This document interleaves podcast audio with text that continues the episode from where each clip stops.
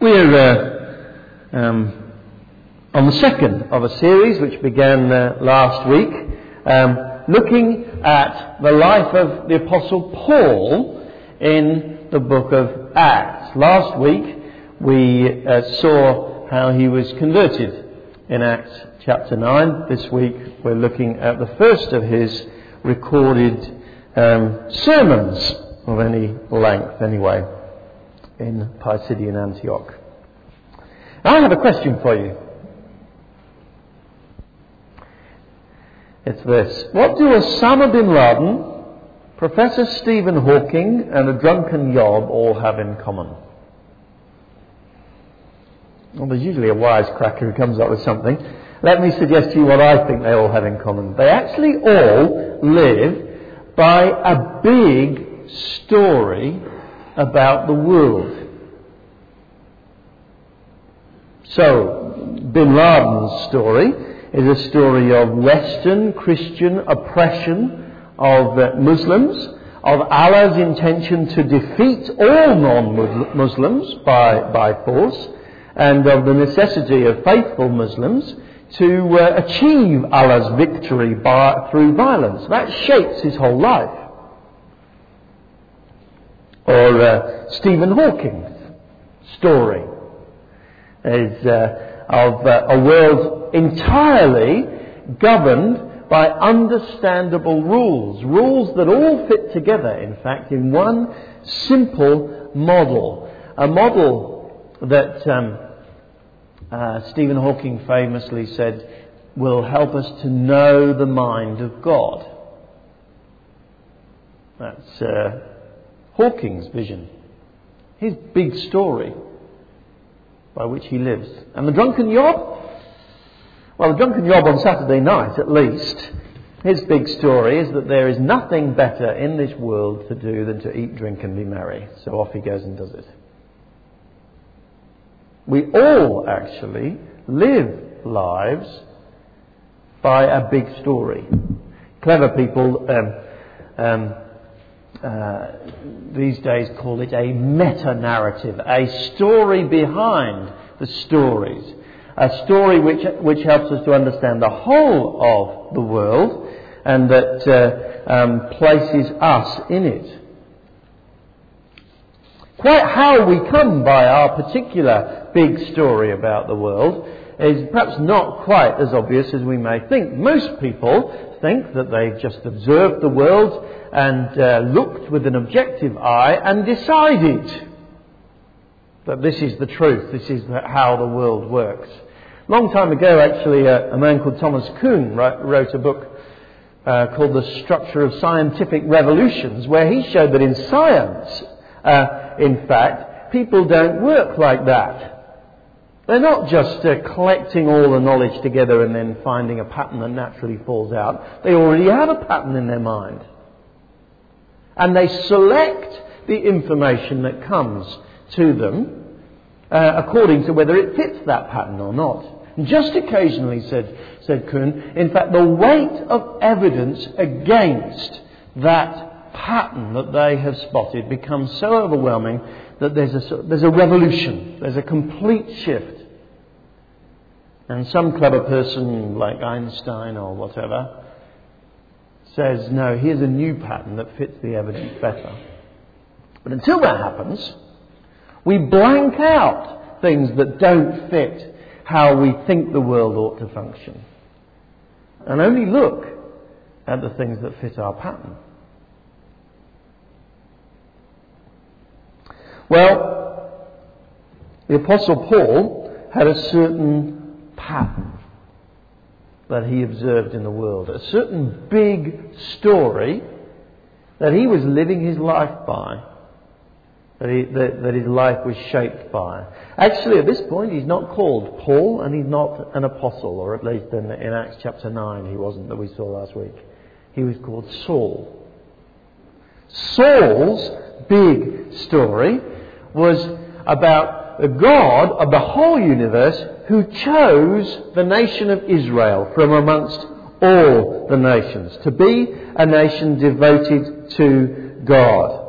Those who would lead Israel astray from this devotion to God needed to be restrained, to, pun- to be punished, and even killed if necessary. The second element of his story was that one day Israel God's nation would have a great king who would rule the whole world, sometimes called the Messiah or the Son of God. The Old Testament he knew was full of predictions about it. And he was absolutely certain that this chap Jesus, who had appeared on the scene recently, was not that king. He didn't fit the uh, web, the pattern that he had built up for his understanding of the world. And therefore, followers of this man, Jesus, must be suppressed, opposed, even killed if necessary. That was his small part in the great story that he understood of what God was doing in the world. But then he met Jesus. We saw that last week. And suddenly, he had to reevaluate his whole story. Suddenly, he had to go back to square one.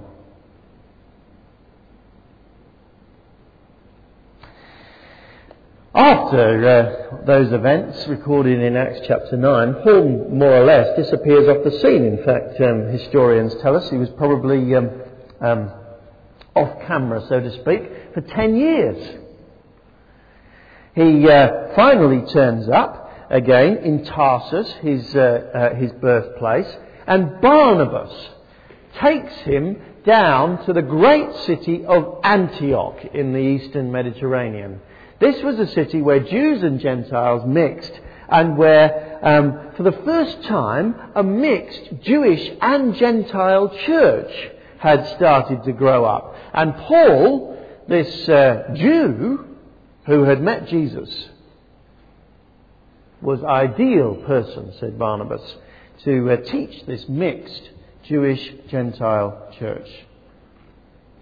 Well, he teaches uh, the, the church in Antioch for a while, and, uh, and uh, then at the beginning of Acts uh, chapter 13, we find the Apostle Paul heading off with his friends on a missionary journey. He goes to Cyprus. He finally arrives in Pisidian Antioch. I don't know whether you can see, see that there. Um, in uh, the Roman province of, uh, of Galatia.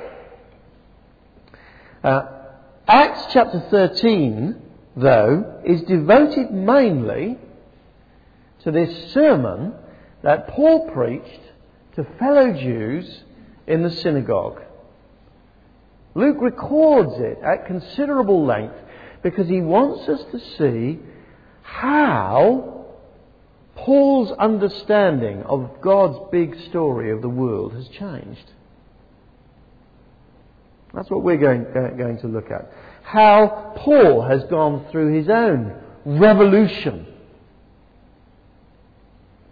he hasn't actually thrown out the Bible. He hasn't thrown out the Old Testament. He hasn't actually abandoned most of the things that he believed about God. But he's actually seen something crucial that puts a new slant, a new shift on his Bible that revolutionizes his world and ours. Let's go through the story then that Paul tells his fellow Jews. First of all, it is a story about God's faithfulness to his people. It's in verses 16 to 25. First of all, he records God's faithfulness in giving his people an inheritance. Standing up, Paul motioned with his hand and said, Men of Israel, verse 16, and you Gentiles who worship God, listen to me the God of the people of Israel chose our fathers. He made the people prosper during their stay in Egypt. With mighty power, He led them out of that country. He endured their conduct for 40 years in the desert. He chose Israel, says Paul. He prospered them in a foreign land, in the land of Egypt. And finally, He delivered them from oppression in that land. It was faithfulness despite their sin, says Paul. Faithfulness, uh, um, uh, nevertheless, that meant he had to endure their conduct in the desert. God was faithful and gave them an inheritance in the promised land. He was faithful too is in uh, giving them leaders. Um, first of all, he gave them judges, verse 20. Um, after this, God gave them judges until the time of Samuel the prophet. Then, says Paul, he gave them, uh, or Saul at this stage, then he, he gave them a king, verse 21. People asked for a king, and he gave them Saul, son of Kish, of the tribe of Benjamin, who ruled for 40 years. After that, he actually gave them a better king. Verse 22. After removing Saul, he made David their king. He testified concerning him, I have found David, son of Jesse, a man after my own heart. He'll do everything I want him to do. And finally, he gave them the great leader that they had always been looking for. Verse 23. From this man's descendants, God has brought to Israel the Saviour, Jesus, as he promised. And again, this is faithfulness to God's people despite their sin. Do you see in verse 21 he says, the people asked for a king? If you go back to the record of that in 1 Samuel chapter 8, we find God quite clearly saying, they are rejecting me as their king but nevertheless I will give them one. God, God works out His good purposes in the nation of Israel despite their sin. He brought them to the promised land despite their sin. He brought, uh, He gave them a leader despite their sin. But perhaps crucially in this, in this recounting of God's uh, history with His people, it is a, a faithfulness which always involved replacement. Replacement, first of first of all, of sinful nations, verse 19. He overthrew seven nations in Canaan and gave their land to his people as, they, as their inheritance. These, uh, the, these nations were, were sinful. The, the uh, nation of Israel had to wait a good number of years before the sin, sin of the Amorites, as uh, God puts it, had, had, had reached its full extent before God was prepared to see them overthrown. But overthrown they were and replaced by people after God's heart. Or uh, uh, again, the replacement of sinful leaders. He just uh, drops in in verse 22 after removing Saul. Saul, who was a failed king. He gave them instead David, a man after my own heart. And then, uh, uh, when he describes in verse 24 the ministry of John the Baptist, we see, we see another uh, hint of, uh, of replacement. First of all, we see a stark message about the spiritual state of Israel itself. Verse 24 before the coming of Jesus, John, John the Baptist, preached repentance and baptism to all the people. Repentance and baptism for God's people? For the people whom God had been faithful to and looked after all, all this time? Well, perhaps repentance, they had to repent all the time. But baptism was for, for pagans, for outsiders, if they wanted to join the nation of Israel. But no, no, no, says Saul. We need to understand that uh, God's visible people, the nation of Israel, were as good as outsiders in a profound sense. They needed to, to, to show that by actually joining the people of God for the first time in baptism. Could it be that they're going to be thrown out, those who will not be baptized? Just like the Canaanites had been overthrown. Just like that Saul had been removed. Well, John the Baptist says it's even more profound than that. Even he, who was the most righteous, the epitome of the nation of Israel, even he, in one sense, is going to be replaced by someone better. Verse 25. As John was completing his work, he said, Who do you think I am? I am not the one. No, but he is coming after me, whose sandals I am not worthy to untie. Paul, Paul's understanding has gone through a revolution. He looks back over all his understanding and he says, No, I see God constantly replacing, replacing sinful nations, replacing sinful kings, and even in John the Baptist, replacing Israel itself with someone better. One whom even John the Baptist himself was not worthy to untie his sandals. Actually, God still works according to those principles in the way that He governs His world.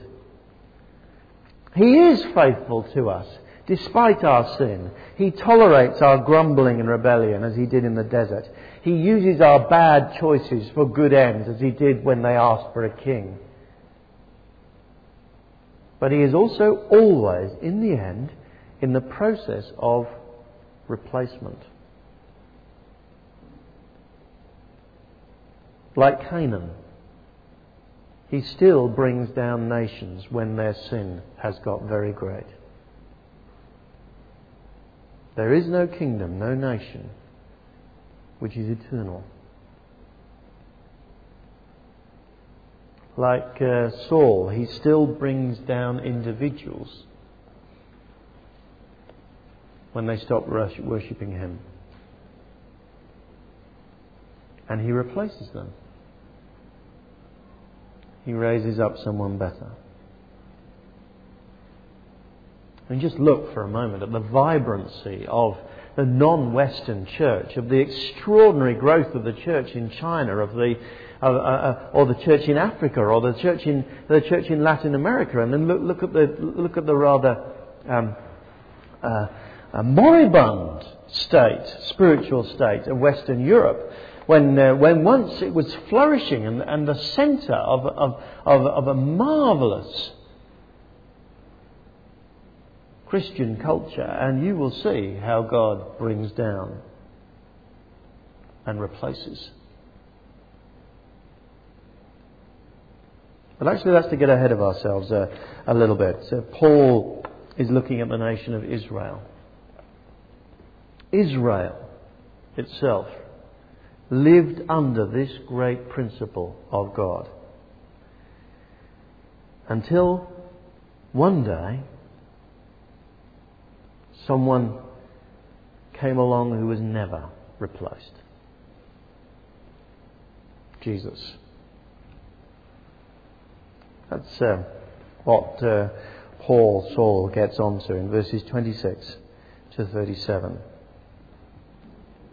He was rejected, condemned, executed even by, uh, um, uh, by his own people. Verse 27 The people of Jerusalem and the rulers did not recognize Jesus, yet in condemning him, they fulfilled the words of the prophets that are read every Sabbath.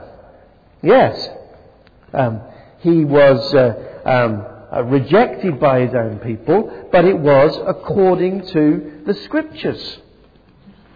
God had always anticipated it. Verse 29 um, makes that case again. When they had carried out all that was written about him, they took him down from a tree and laid, laid, laid him in a tomb. He was um, not only rejected, condemned, and executed, the uh, sermons in Acts and elsewhere, again and again, um, emphasize that he was buried too. He was laid in a tomb. Presumably because uh, this is firm evidence that he really was dead. But then uh, um, comes the uh, complete surprise. He was raised from the dead. Verse 30. Well, God raised him from the dead. For many days he was seen by those who had travelled with him from Galilee to Jerusalem. Now that uh, they are now his witnesses to our people. There were lots of witnesses that he was raised from the dead. And the scriptures had predicted, says Paul, that he would be raised from the dead. God had, pro- God had promised that he would provide a son who would rule over his world forever. Verse 32. We tell you the good news that God, that God promised to our fathers. He has fulfilled for us, uh, uh, he has fulfilled it for us, their children, by raising up Jesus. As it is written in the second psalm, You are my son, Today I have become your father. That psalm predicts the global rule of a great ruler called God's Son. Verses 34 and 35 reiterate that the, that the Old Testament anticipated Jesus would rise from the dead. Verse 34 the fact that God raised him from the dead, never to decay, is stated in these words I will give you the holy and sure blessings promised to Abraham. So it is stated elsewhere You will not see your holy, uh, let your Holy One see decay. In uh, uh, Isaiah 55, then, all the promises that have been promised of a descendant of David are, uh, are reiterated there. And they could only be fulfilled in an eternal descendant of David, one who lived forever. Or in Psalm 16, there is this promise that the Holy One of God will not see decay. And that cannot be David himself, that great historic king. Verse 36. For when David had served God's purpose in his own generation, he fell asleep, he was buried with his fathers, and his body decayed. So he hasn't fulfilled that promise. He must have looked forward to one coming afterward, David. The one whom God raised from the dead, verse 37, did not see decay. Jesus, you see, was not replaced, was not superseded. God would not even allow him to stay dead because he was going to rule forever and ever.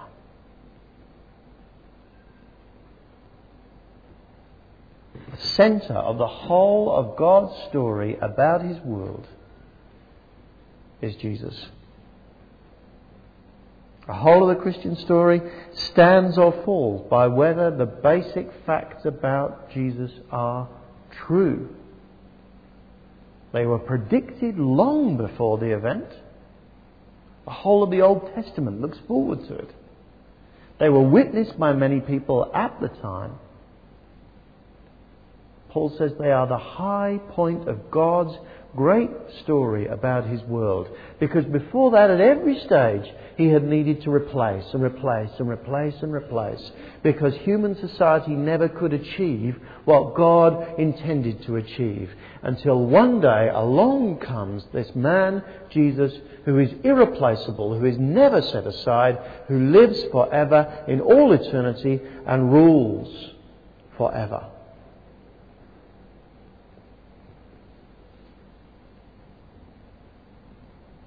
That is the Jesus who still rules today. At one level, God continues having to replace and replace and replace, as I said. But at another more profound level, God has now seated His Son, Jesus Christ, at His right hand, and He rules over all things for all time till one day he returns again, brings in the new heaven and the new earth, God's final replacement.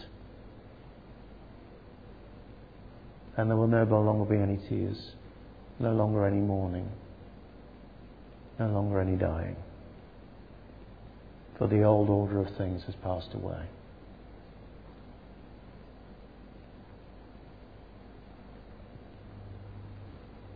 This is a story then about God's faithfulness, culminating in Jesus. And it's a story about God's offer. Verses 38 and 41. An offer of forgiveness. Verse 38. Therefore, my brothers, I want you to know that through Jesus the forgiveness of sins is proclaimed to you.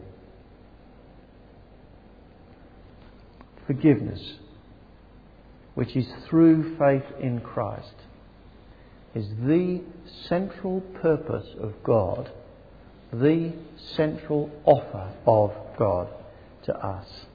Verse 39.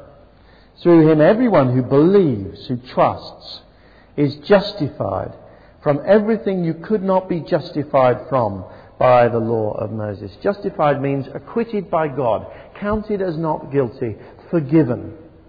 And forgiveness could not be attained in any other way. Verse, uh, uh, second half of verse, uh, verse 39 says, You could not be justified from it by the law of Moses.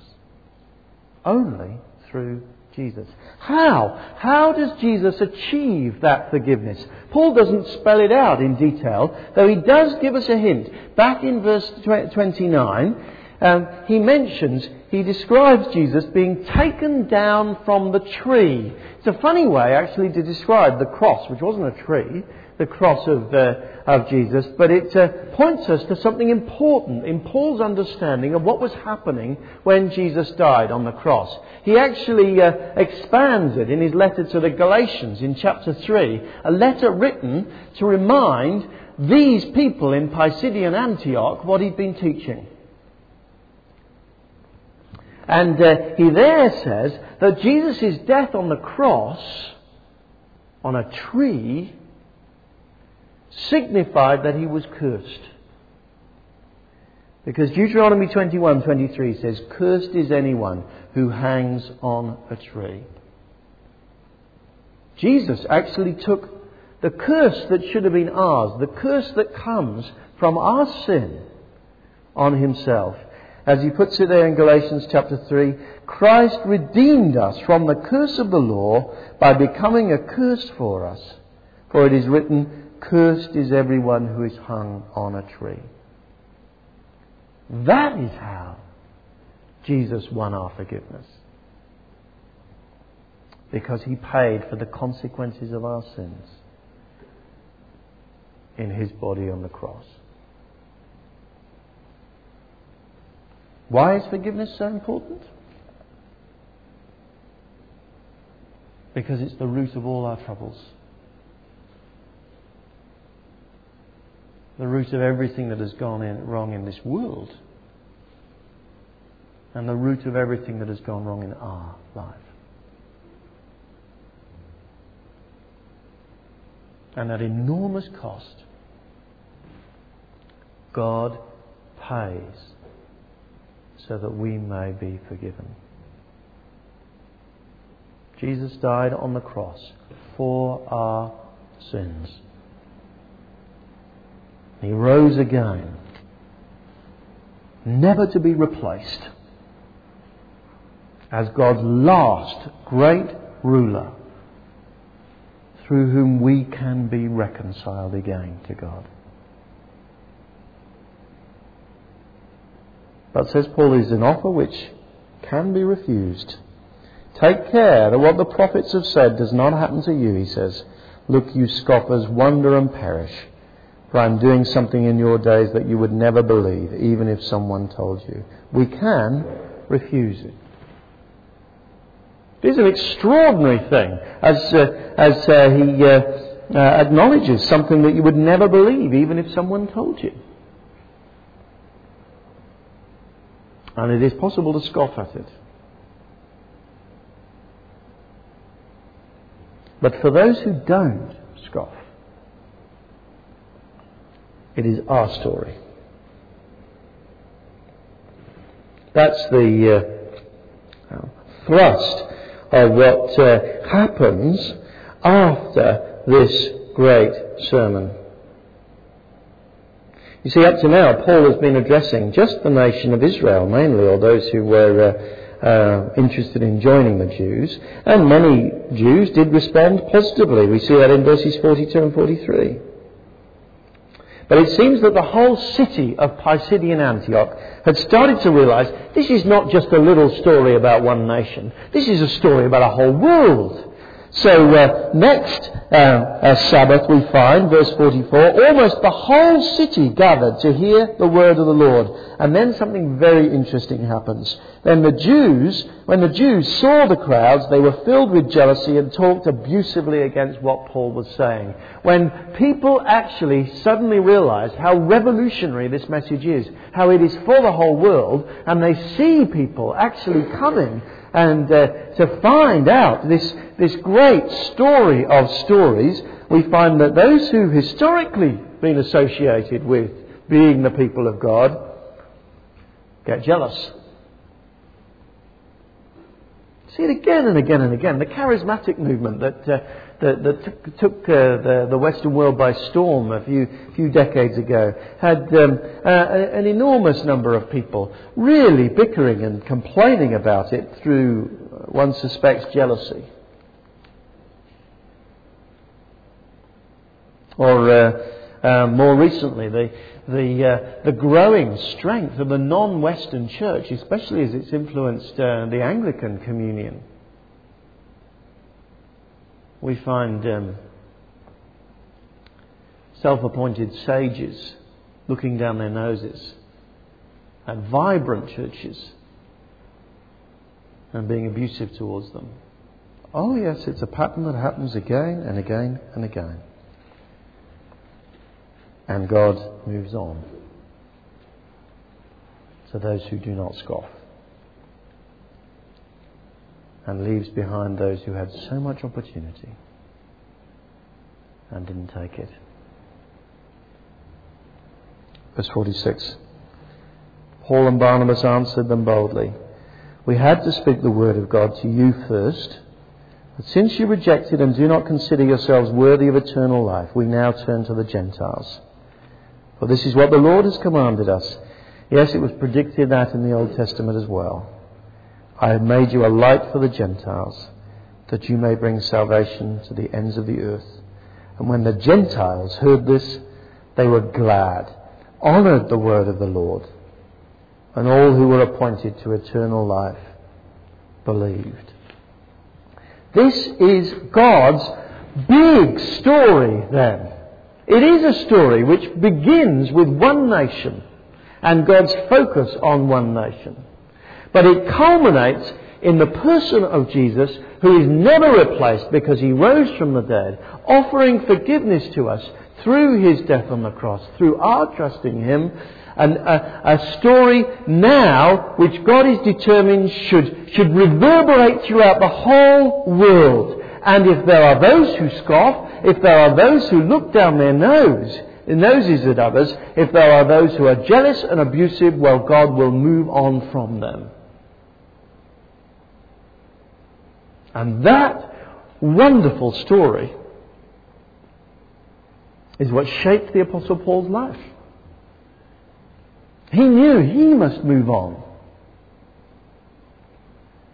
He knew he must not be found amongst those scoffers.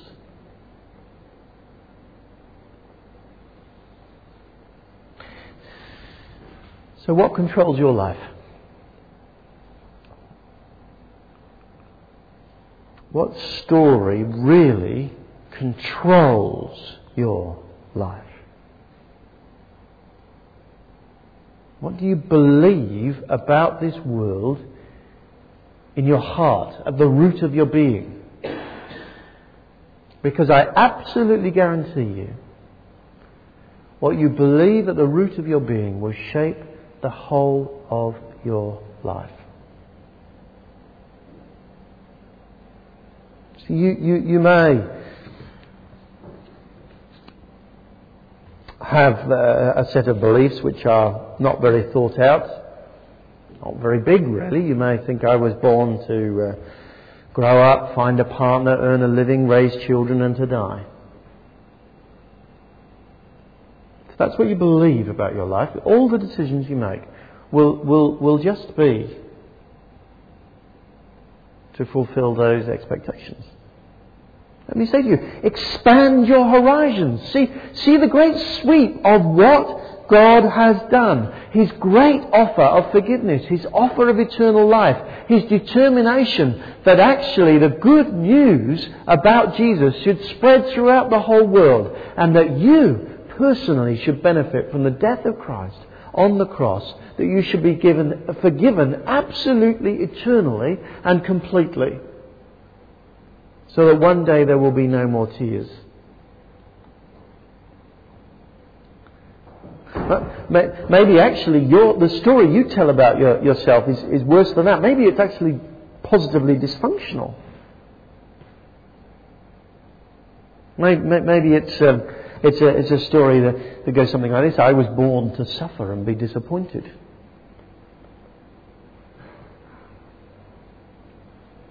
How could that be true? If the God of the whole world should send his Son to die for your sins, to forgive you, if the God of the whole universe should say, I will never leave you or forsake you. The God of the whole universe should say, One day I am making all things new. And he himself will wipe away every tear. How could that be true?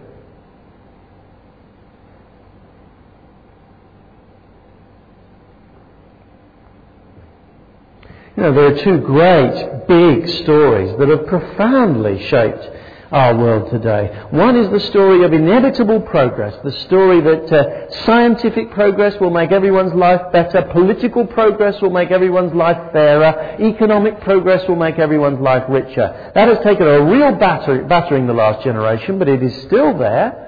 Is that what your life is about?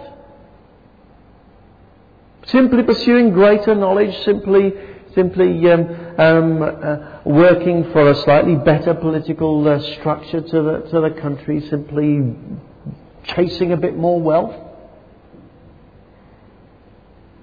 If you tell yourself that story, a story looks, which looks very thin today in, in, a, in an age of growing inequality between rich and poor, in an age when a great wave can destroy rich and poor alike. You tell yourself that story, you will live by that story and die by that story. The other, the other great story which, is, uh, which has gained, gained strength is, uh, is, is, is a story of lost innocence, not now inevitable progress, but surely we need to go back to an innocent, simpler life. Environmentalism is a, is, is, is a great part of that. But that, that ignores the fact that that, uh, that simple, innocent life was just, just a myth. People died young then. Murders were much more frequent then.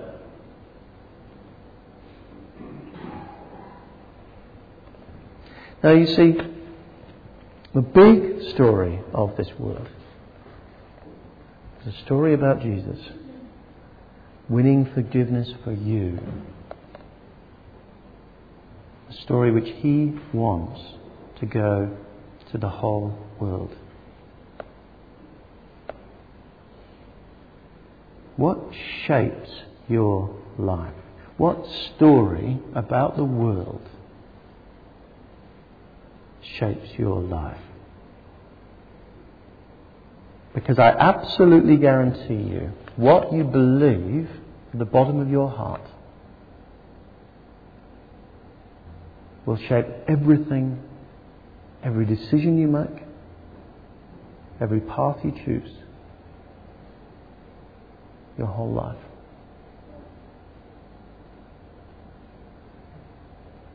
Don't live for lies then. Be prepared, as the Apostle Paul was, to re examine the whole of life because we have seen Jesus.